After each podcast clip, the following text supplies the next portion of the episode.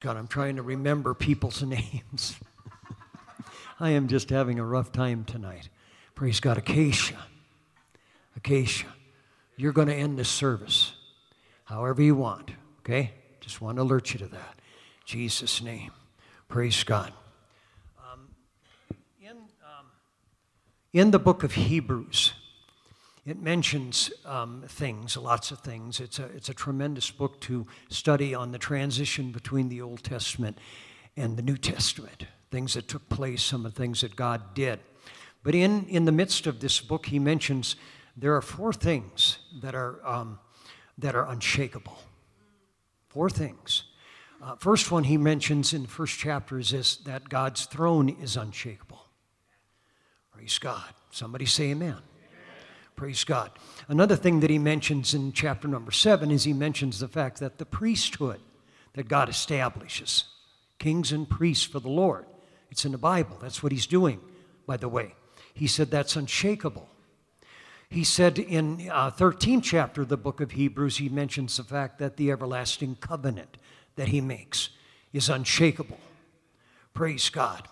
And the last one uh, I want to kind of detail with you a little bit here, and it's found in the 12th chapter of, this book. And he talks about the kingdom that is not shaken. And that's what's happening right now. And all of us are going to have to get used to this to a certain degree because God has got an end work that He wants to do whenever you study an age in the, in the Bible, especially the, eh, the ending of the age of, of the Old Testament, there were tremendous things that happened that God came in, and there was a little bit of a transition period, and things really, really, really were hopping and popping. Well, in my opinion, in my you know limited understanding and knowledge, but my research, I see the same thing going to be happening at the end of this age. That there are certain things that are going to happen, and it's because that God has a purpose in this. Now, in the 12th chapter of the book of, of, of um, Hebrews, he mentions some things here. Um, and I'm not going to go through the entire chapter here. I just want to show you something here that maybe will help you to understand. It won't take away a lot of the stuff that's happening in your life. It'll just help you to come to an understanding of what's happening, and you will begin to have confidence. I deliberately use people here tonight that aren't are they're kind of behind the scenes and they're people that don't get up in the front very much and I, I allow the Lord to, to hand pick you by the way and I just deliberately use you to help you to understand that you got the goods. You do. You got the Holy Ghost. You've been baptized in Jesus' name. You are in the covenant, praise God. And because you're in the covenant, you have certain privileges and you have certain um, authority. And so begin to use that. Begin to use that. Because as God is doing what He's doing here in this 12th chapter, or shows us anyway, you're going to have tremendous opportunity. Now, what He does is He makes a parallel, parallel, and a lot of times Scripture will do that between mountains. And one of the things that He's talking about is the mountain that Moses went up. And if you remember that in the book of Exodus, there was a lot of shaking and quaking going on. In fact, when the nation of Israel first got to that, you know, it was their first stop, by the way. When they came out of Egypt, God did not lead them to the promised land. He led them to the Mount Zion. That's where He led them purposely because He was going to give them the law. You can't get millions of people together, you know, to live for God and not have laws. That's why God imposes laws upon us in the church. I know we're not saved by the law, but boy, we are kept by it. It really puts a parameter around us that really protects us. And I, I, really believe that some of you are really, really coming to that knowledge. One of my daily prayers since the first of the year actually was during the fasting in um, January. Uh, God began to emphasize to me is pray for this church that they'll get a fresh, fresh revelation of true biblical holiness in which no man shall see the Lord. Amen. And I know a lot of you, you, when you think of holiness right away, you go to rules and regulations. And that's not the crux of the matter. The crux of the matter is holiness is given to us by God so that we can become more like Him. That's really the central purpose of it. It's not so that you and I can stand up and let everybody know how righteous we are. It's so that you and I can become more like Him. The vast majority of the things in the Bible are, are, are made for that purpose so that you and I can become Christ like. This morning we talked about the mind of Christ. Amen. That's not God giving us a lobotomy. That's God helping us to think the way He thought when He was a man on this earth. That's why we can, we can gain tremendous insight to that, praise God. He was in all points tempted as we are. There were times in that garden when he yelled and he prayed with intensity, praise God, where blood dropped from his pores. That was the man, Christ Jesus, by the way. And he was showing to us that sometimes the battle, sometimes the journey gets a little intense. And it's not for us to get scared, it's for us to realize that this is because of the close of the age that this is happening. Now, here's where I'm going to pick it up. I'm going to pick it up in verse 18. Now, you can read the entire chapter, that will help you to gather a little more insight. But then he comes to this in the 12th chapter of Hebrews, verse 18. He says, For you are not come unto the mount that might be touched and that burned with fire, nor unto blackness and darkness and tempest. What he's telling us is that's not the mountain you're coming to. Not that one. God, right now, is in the process of writing his law on our hearts. That's what he's doing, and he's doing that individually and collectively in churches. God is writing his law upon our heart. Amen. That's what's happening during this age. And we got to let him do that. And I understand that takes a long time. There's a few of you in here that you threw, you threw the tablets. And you want me to come and hew them out for you again. And I ain't going to do it. You're probably going to have to hew them out on your own. Now, that's not a punishment from God. That is an emphasis that God wants to put in your life. Instead of downgrading him, instead of trying to find fault in him and that type of stuff, God shakes us sometimes so that we'll find an appreciation for this stuff. This is what he wants his church doing. He wants his church speaking well of it, not debating it, but saying, Yes, I know now why God has got that in my life. And you will be able to instruct many with that kind of thinking and that kind of an attitude. God will literally bring people right to your doorstep when you develop that kind of an attitude. And that's what's happening in this hour, in my opinion. He's bringing people to that point in Jesus' name. So, the point is, you're not coming to Mount Zion. Mount Zion has already come to you. And God is writing these things on your heart. But then he says here in verse number 19, and the sound of a trumpet and the voice of words, which voice that were they that heard entreated that the word should not be spoken to them anymore. You remember that when Moses came to the hill and and and and he and God, he wanted the people to come up, and all of a sudden God begins to shake the place, and and all the rest of them they kind of back up and say, uh, uh, Moses, you go. we'll stay here and wait for you to come back. Yeah. Well, that might be reverence and that type of thing, but God wants us to come forward. Praise God. And that's what's happening in Jesus' name. It says, For they, in verse number 20, I'm still in Hebrews 20, or Hebrews 12, it says, For they could not endure that which was commanded. And if so much as a beast touch the mountain, it shall be stoned or thrust through with a dart. There were some things. It says, And so terrible was the sight in verse 21 that Moses said, I exceedingly fear and quake. That was a frightful time. It was. But watch this. Look at verse number 22. But you, Everybody say, That's me. It says, But you are come unto the Mount Zion and unto the city of the living God. The Mount Zion, in my opinion, is being written in your heart. And then we're going to the city of the living God, the heavenly Jerusalem, and to an innumerable company of angels. That excites me, praise God. That's where we're headed. And the scripture says, number one, and I, I line these out in my Bible so I wouldn't forget them. Four areas, four areas there. He said, first of all, in 23, to the general assembly and church of the firstborn. That's the people who have been born again. Praise God. Amen. And that's what's happening. That's you. That's I. Praise God. And then it says, which are written in heaven, and to God, the judge of all, and to the spirits of just men made perfect.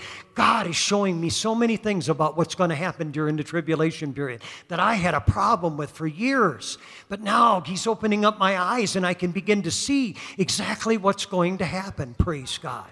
The spirits of just men made perfect. And you can study the seventh chapter of the book of Revelation, and you can see a place where God literally leads some people, praise God, into that kind of a relationship. Praise God. It is powerful once God begins to see that. Now, I'm talking about things that will not be shaken. Amen. That's what you and I are becoming a part of.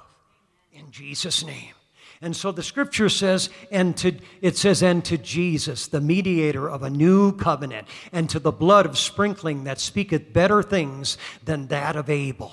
Understand that Moses, when he made the tabernacle, he got the pattern from heaven. And that pattern, praise God, or that tabernacle, which is in heaven, is the one that Jesus went up to as our high priest, praise God, and offered the ultimate sacrifice. Praise God. That's why you and I don't have to beg God for forgiveness. That's why you and I don't have to worry about whether there's enough blood left for everybody.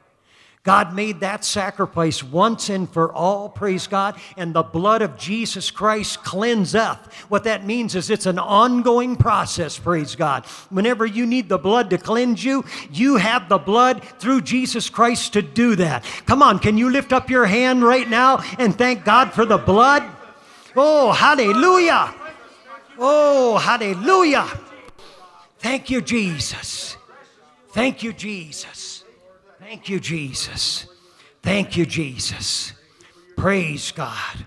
Now, here's some important things that are happening, praise God, and why God is taking so much time and why God is taking is being so intentional in a lot of this stuff.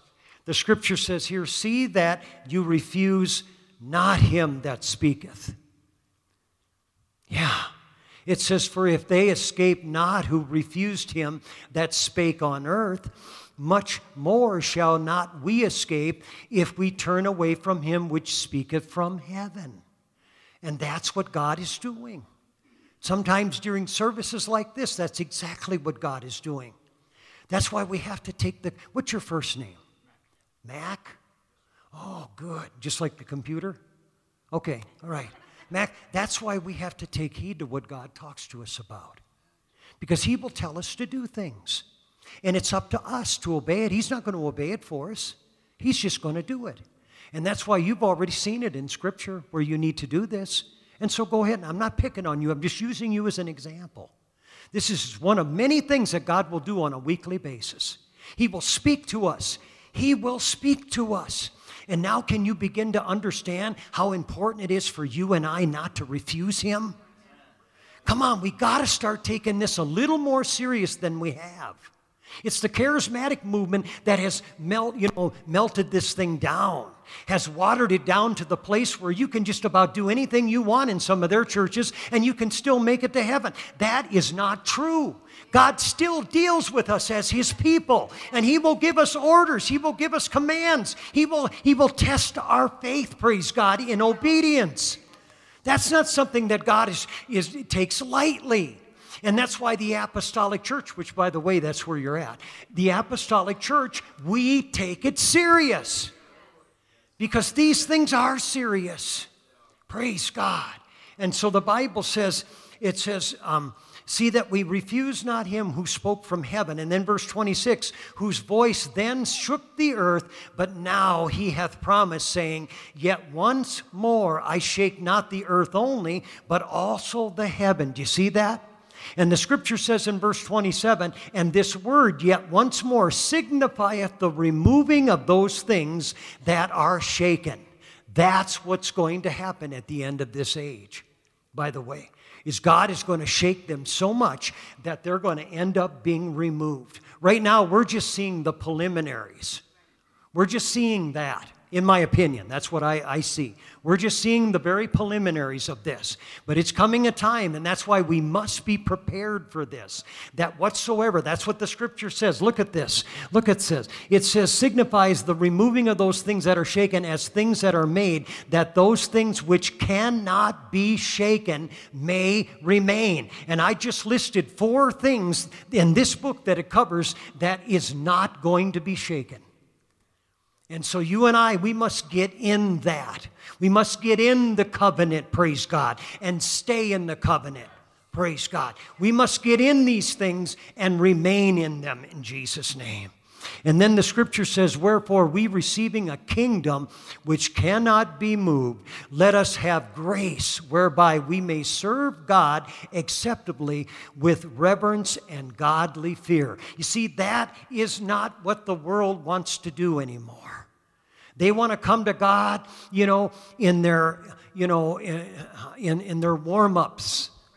They want to come to God in a real relaxed way. They want to come to God and just, you know, and just be real friendly with Him. And we must understand that there's some things that God does for us that He wants us to have godly fear and reverence for. Amen. That's what keeps them intact. And that's what keeps us in the kingdom in Jesus' name. Because the Bible says that our God is a consuming fire. You have experienced a little bit of that here tonight. Is it, Max, is this the first time you've ever been to this church? Is it? Wow, well, welcome. Appreciate you coming. I really do. I don't think it's going to be your last. I don't think it is. But because this kind of a movement of God has that kind of an effect on us. I was just like you. I was baptized in Jesus' name three days before I came to a service like this. God dealt with me about being baptized, and it took me a whole year. It don't have to take you that long, but it took me a whole year to accept that. And when I did, you know, I, I mean, I could feel a load come off of me. All of my sins in my past were washed away, and it was powerful. But I had not been to a service like this before. I'd never been. You know, I've been to a few that kind of imitated it a little bit, but nothing quite this intense. And so when I came in that Sunday morning, I got baptized on a, on a, on a Thursday afternoon, and then it was Sunday morning is when I came to church. And wow, immediately when I walked in the door, I thought, I ain't been to a place like this before. And it was powerful. And you know what happened when I came back that night? I received the baptism of the Holy Ghost with the evidence of speaking in other tongues. I understand you have already done that. Isn't that cool? That's one of the greatest things on this side of heaven. Praise God. That's what God does. And I have confidence in that process. I really do. And so you and I, we can start looking forward to some of this stuff. We can believe God. And those of you, you know, start exercising your faith. One of the things that I've uh, uh, uh, kind of discovered is that the gift of faith, the gift of faith, a lot of times is the thing that will initiate other things. If we'll have faith towards God, and I told you this morning, you know, the joy of the Lord, praise God, becomes our strength. And the joy of the Lord and faith work very, very closely together. And that's why we must renew our minds on a regular basis. Let's do it. Let's lift up our. No, you don't have to do it right now when she sings, but or after, when she sings. Okay, okay. Uh, but the bottom line is, folks, we can do that. Feel that liberty. Quit counting all the mishaps and the stupid stuff that you're doing.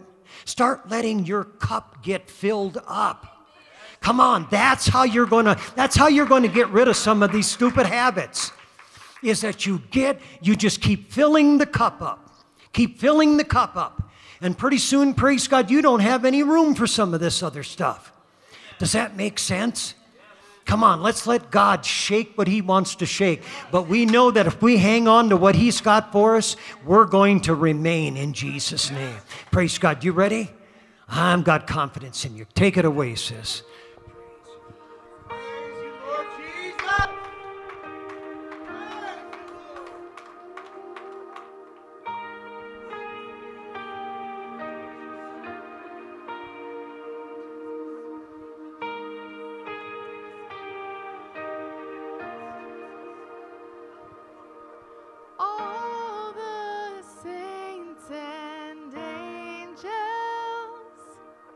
be back.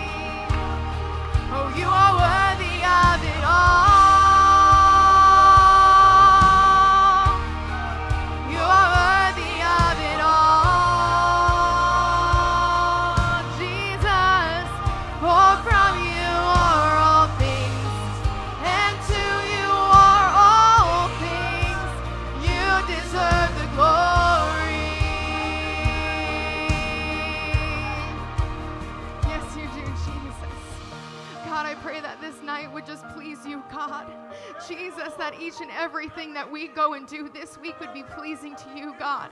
Everything that we do this week is for your glory and for your honor, Lord God. We give you all the praise, God. No matter what circumstance we face this week, God, we trust in you, God. Help us to trust you with our whole heart, Jesus. Yes, God.